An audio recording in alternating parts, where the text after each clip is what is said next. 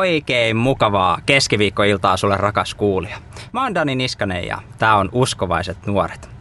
Tänään me ollaan täällä Uskovaisissa nuorissa urheilutunnelmissa. Me haastatellaan tänään ihmistä, joka on toiminnanjohtaja kristillisessä urheiluseurassa Krik Finlandissa, joka on viime vuonna perustettu tähän maahan. Pidemmittä puheitta, tervetuloa Uskovaisiin nuoriin Krik Finlandin toiminnanjohtaja Jouni Veltheim. Kiitos paljon Dani. Öö, Jouni, öö, saat ihan omin sanoin tähän alkuun kiteyttää, että kuka on Jouni Veltheim? No toi oli aika hyvä kysymys, mutta ensinnäkin mulla on hymy, hymy kasvoillani tällä hetkellä. Se johtuu siitä, että mä oon uskovaiset nuoret ohjelmassa – koska viime kesänä mä täytin 35 ja nyt mä sain just viime viikolla kutsun tämmöiseen ikämiesfutis joukkueeseen ja mä vähän sen sillä niin kriiseilen sen kanssa, että minkä ikäinen mä oon. Ja nyt mä sitten onkin puhumassa tämmöisessä ohjelmassa, niin se on jotenkin semmoista niin kuin mieltä virkistävää. Meinasko ikäkriisi iskeä? No se pääsee tulemaan tuolle niin huomaamatta ja sitä ajattelematta, mutta ihan, ihan fine mä oon tällä hetkellä joo, joo. kanssa. Nuorihan mies saa vielä.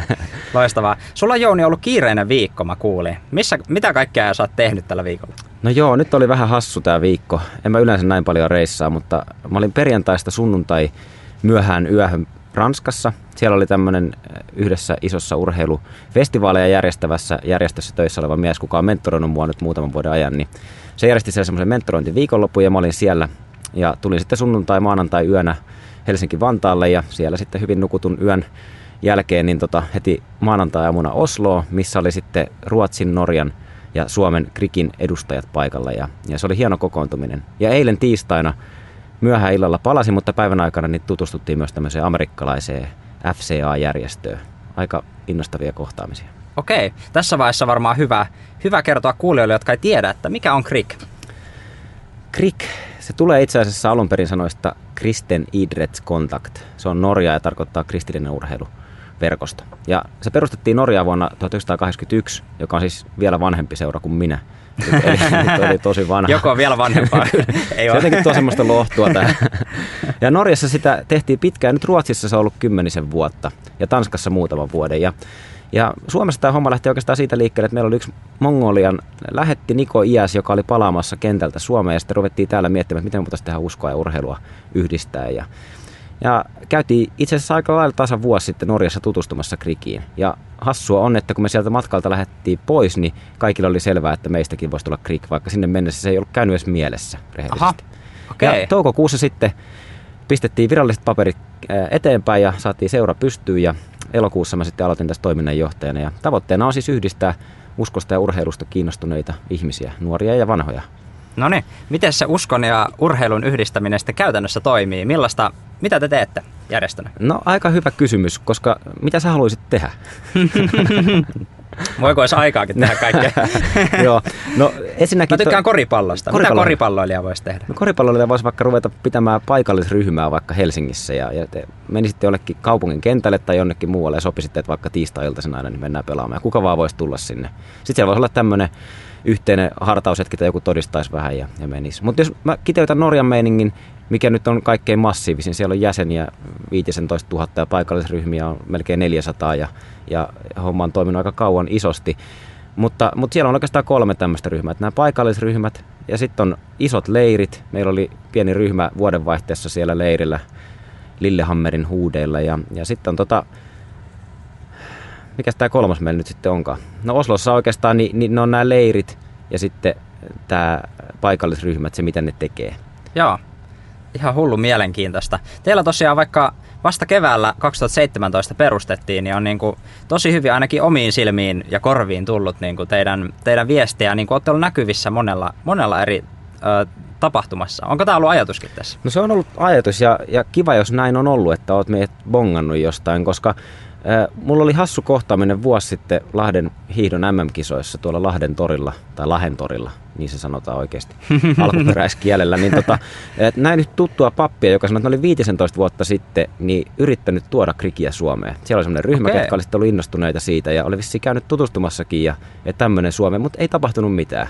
Ja nyt taas yhtäkkiä me mennään Norjaan ja me tullaankin Krikin kanssa takaisin, että, että jotenkin huomaa, että tämä homma on annettu meille just tähän kohtaan. Ja, mm. ja kummasti näitä ovia tuntuu aukeavan sitten just sopivin väliajoin oikeisiin paikkoihin. Joo. Millaisia ihmisiä teillä on mukana toiminnassa? Onko, niinku, onko se niinku enimmäkseen just tällaisia joskus käy heittelemässä koripalloa niin kuin minä vai onko niin kuin huippurheilijoita vai mitä, mitä teillä on niin no, mukana? No voin ilokseni sanoa, että meillä on kyllä niin kuin skaala tosi laaja tähän mennessä jo. Meillä on siis ihan olympiatason urheilijoita. Meillä on niin kuin Suomen mestareita ihan viime kesältä. Meillä on ö, täysin sohvaperunoita.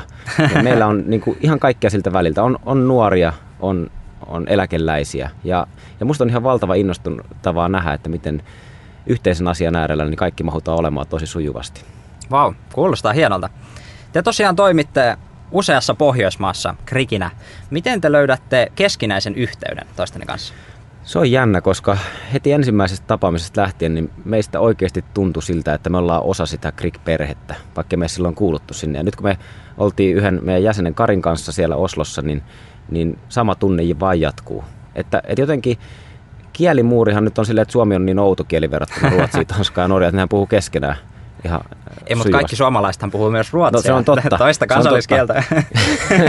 Sujuvasti totta se kai. Se on totta ja me ajamme tätä jatkossakin, että, että Suomeen voitaisiin ajaa pelkkä ruotsin kieli läpi, mutta, mutta se on ollut hauska huomata, miten se on ollut, ei ollut kielimuuria meidän välillä. Että englanti on toiminut wow. hyvin ja, ja, ja oikeasti löytynyt semmoista yhteyttä. Ja mä oon valtavan innostunut. Se ei nyt ehkä näyttää sitä, mutta äänessä toivottavasti kuuluu, että kuinka me voidaan olla ylittämässä maiden raja-aitoja ja sitten myös niin kuin meidän kristittyjen välisiä tämmöisiä teenäisiä seiniä ja löytää sitä yhteyttä, mitä meillä pitäisi olla.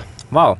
Onko tosiaan, onko niin kuin teidän tavallaan toimintakenttä, niin onko nimenomaan, että tarjotaan kristityille tällaista verkostoitumismahdollisuutta ja muuta, vai onko tässä myös sellainen niin kuin jonkinlainen evankeliointi, ajatus mm. ulospäin, vai onko tämä vaan tällainen? No sisäistä? ei, toi on hyvä kysymys. Me, meidät on kutsuttu ulos kristittyinä ja, ja se on niin kuin ehdottomasti meillä tavoitteena, mutta, mutta keneltäkään ei kysytä sinne koriskentälle sun vuorolle tullessa, että mikä sun, mikä sun vakaamus on. Ai, tämä on jo mun vuoro. Niin, se on sun vuoro. No niin, nyt vaan nyt että milloin, tähän. Niin, nyt vaan ilmoitat, että milloin mennään. Tuolla on ihan hyvänäköiset kunnossa nuo kentät, kun kävelin tänne. Joo, pitäisi ehkä vähentää vähän tota kahden op, ö, tutkinnon tekemistä yhtä aikaa. Voisi olla aika muukin. Ei vaan.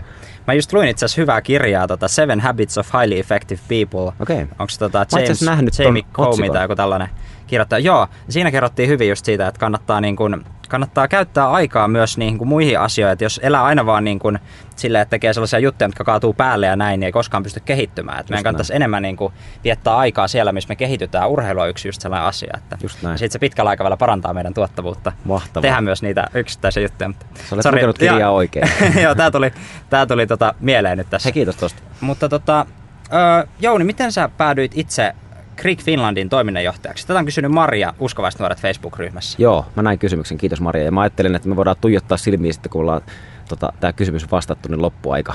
Mutta äh, tämä on ihmeellinen johdatus. Siis siihen ei oikeastaan mitään muuta sanaa kuin johdatus. Et vuosi sitten ei ollut edes tietoa Krikistä. No itse asiassa tasan vuosi sitten oli jo, että jotain tehdään, mutta ei tässä vaiheessa ollut vielä tietoa, että musta tulisi työntekijä.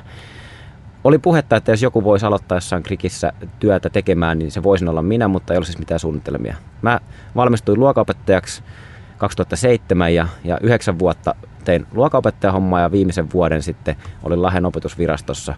Ja siinä oli jännä semmoinen niin sisäinen palo tehdä jotain muuta ja sitten samaan aikaan semmoinen niin kuin ulkoinen kutsu ja semmoinen työntö pois siitä työstä. Ja mä pitkään kamppailin ja mietin, että mitä ihmettä tässä tapahtuu. Ja, ja rukoilin ja pohdin ja yhtäkkiä sitten perustettiin uusi urheiluseura Suomeen ja mua pyydettiin sen toiminnanjohtajaksi ja sitten irtisanoudun opettajahommasta ja on tässä. Että johdatus on ainoa sana, minkä mä tähän keksin. Johdatuksen makua selvästi on, on ollut tässä hommassa. Hienoa. Mikä on paras asia sun omassa työssä sun mielestä? Erittäin hyvä kysymys. Mulla on, mulla on paljon hyviä puolia mun työssä ja ehkä paras puoli on se, jos yksi pitäisi sanoa, niin on se, että me voidaan olla kohtaamassa toisia. Ja sitten kun mä näen, että joku ihminen on innostunut omien lahjojensa käyttämisestä ja, ja mä voin olla tukemassa siinä jollain tavalla, niin se oikeasti sytyttää mua ihan hulluna. Vau, wow. kuulostaa hienolta. Mennään kohta kuuntelemaan musiikkia tässä välissä, vaikka meidänkin äänemme ovat niin kauniita, Kyllä. että näitä sulosointia voisi ja kuunnella. me voisimme laulaa. ehkä ei mennä siihen, sä voisit ehkä, mutta minä en.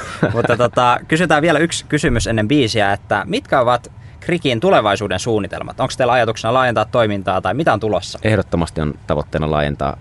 Varmaan lähdetään laajentamaan tätä nyt paikallisryhmien perustamisen kautta. Meillä on muutama paikallisryhmä eri puolilla Suomea, mutta lisää mahtuu. Ja niitä ruvetaan siis vapaaehtoisen niin kuin työpanoksen pohjalle tekemään. Ja, ja sitten yritetään olla tapahtumissa esille jatkossakin, että muutkin kuin sinä voisitte bongata meidät. Ja, ja sitten, Aika moni muukin oli Joo, ja sitten se on hauska jotenkin, että, että miten niin kuin on helppo mennä tämmöisen aiheen kanssa erilaisiin tapahtumiin. Tämä on jotenkin virkistävä poikkeus tuolla monissa tapahtumissa. Ja, ja haaveena on, että saataisiin omia leirejä, minne voisi sitten kutsua porukkaa. Ja, ja nyt itse asiassa keväällä onkin tulossa jo muutamia, eli kannattaa pysyä kuulolla. Just näin, pysytään kuulolla. Mä oon Dani Niskanen ja tää on Uskovaiset nuoret. Vieraana tänään studiossa on Krik Finlandin toiminnanjohtaja Jouni Veltheim. Tässä välissä käydään kuuntelee yksi biisi ja jatketaan sitten täällä Jounin kanssa. Kuuntelet Uskovaiset nuoret radio-ohjelmaa. Mä oon Dani Niskanen ja mulla on vieraana tänään studiossa Krik Finlandin toiminnanjohtaja Jouni Veltheim. Ollaan puhuttu urheilusta ja uskosta ja kaikenlaista asioista. Nyt mä haluaisin kysyä Jouni sulta pari henkilökohtaista kysymystä. Kysy en mä tiedä, onko nämä niin henkilökohtaisia, mutta mikä on sun oma suosikki urheilulaji? Ai ai, nyt pistit kyllä pahan. Nyt pistit tosi pahan, koska tota, no mä kerron tarinan, jos käy nopeasti. Mä Kerro. menin, mulla on vaimo ja neljä lasta ja kun me mentiin vaimon kanssa naimisiin tuossa 2002 ja sitten muutettiin Hämeenlinnaan, niin niin tota, ensimmäisiä asioita, mitä vaimo oppi, oli urheiluruutu käyttäytyminen.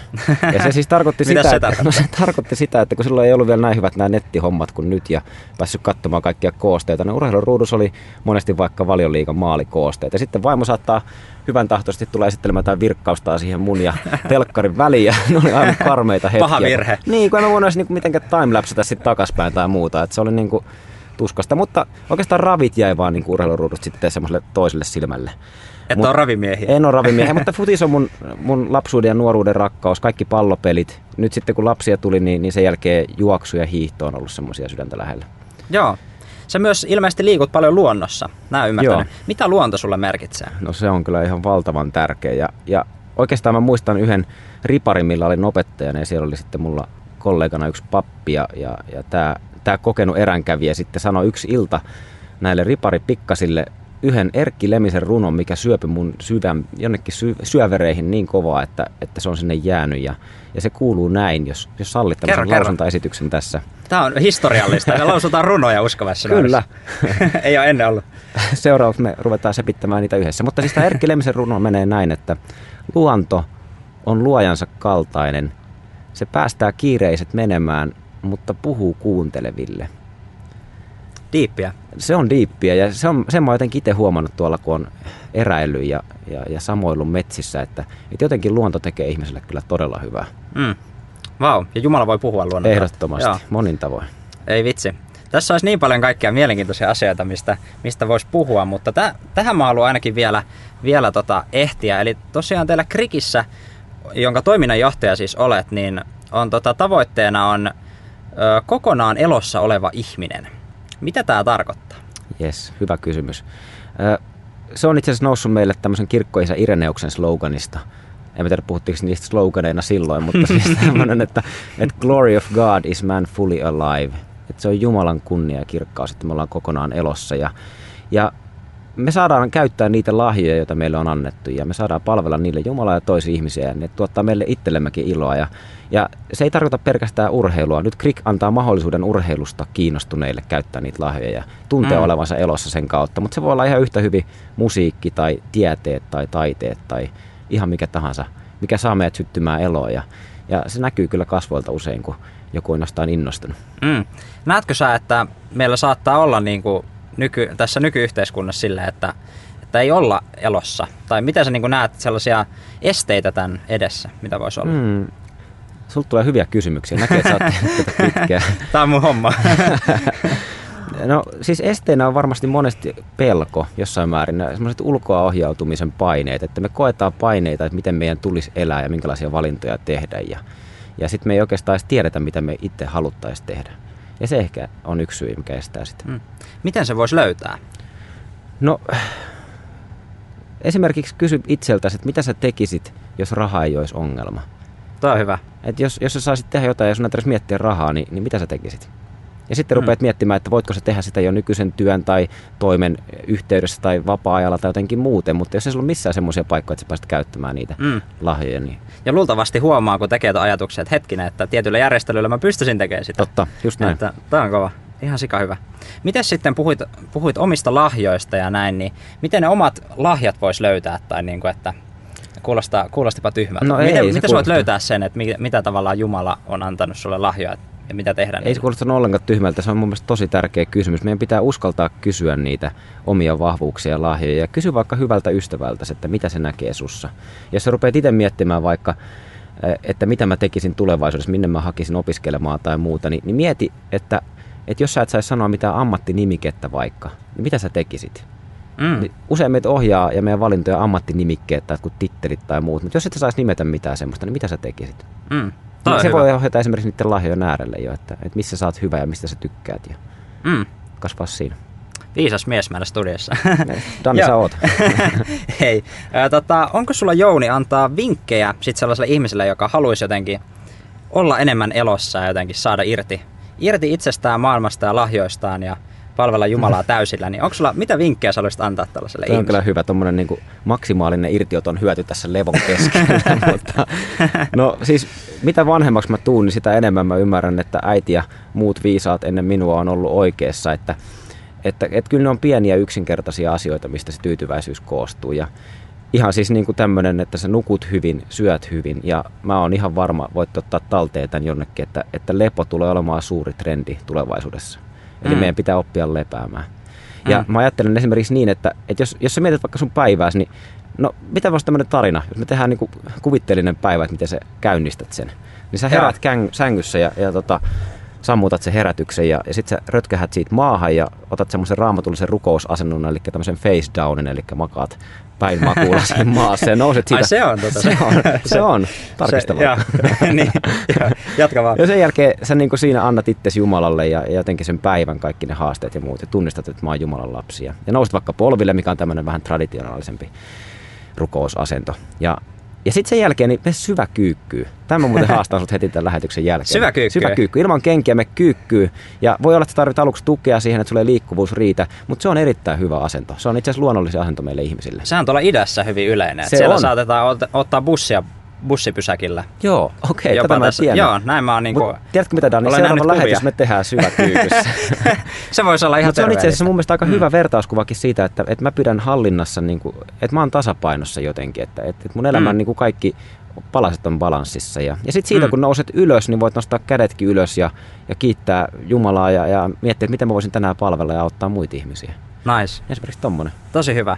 Sä luit mun ajatukset. Hyvä, kun toit ton levon, koska mun seuraava kysymys olisikin ollut, että, että tai että pohjusta näin, että aina ei jaksa olla aktiivinen ja siinä voi helposti tulla sellainen niin kuin suorittamisen maku. Niin mitä sanoisit henkilölle, joka kokee, että, että tota, ei vaan jaksa? Ei jaksa olla aktiivinen täysin Joo. elossa. Ja silloin sä katot henkilöä, joka on monesti kokenut ton. Mä olen tosi monesti ollut siinä tilanteessa, että mä en kerta kaikkiaan jaksa.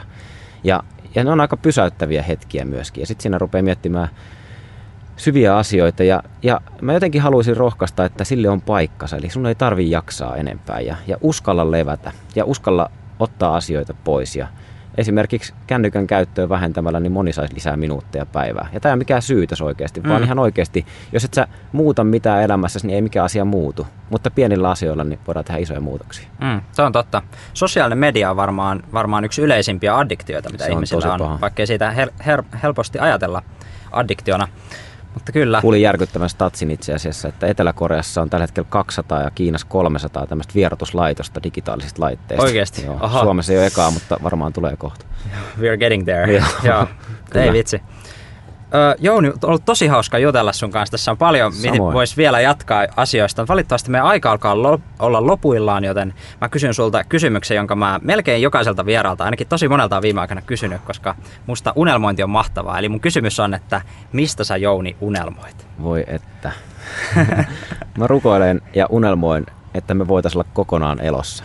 Sinä siellä, missä oot ja minä tässä. Ja silloin ihmiset meidän ympärilläkin näkee sen vaikutukset. Pau, näin sanoi.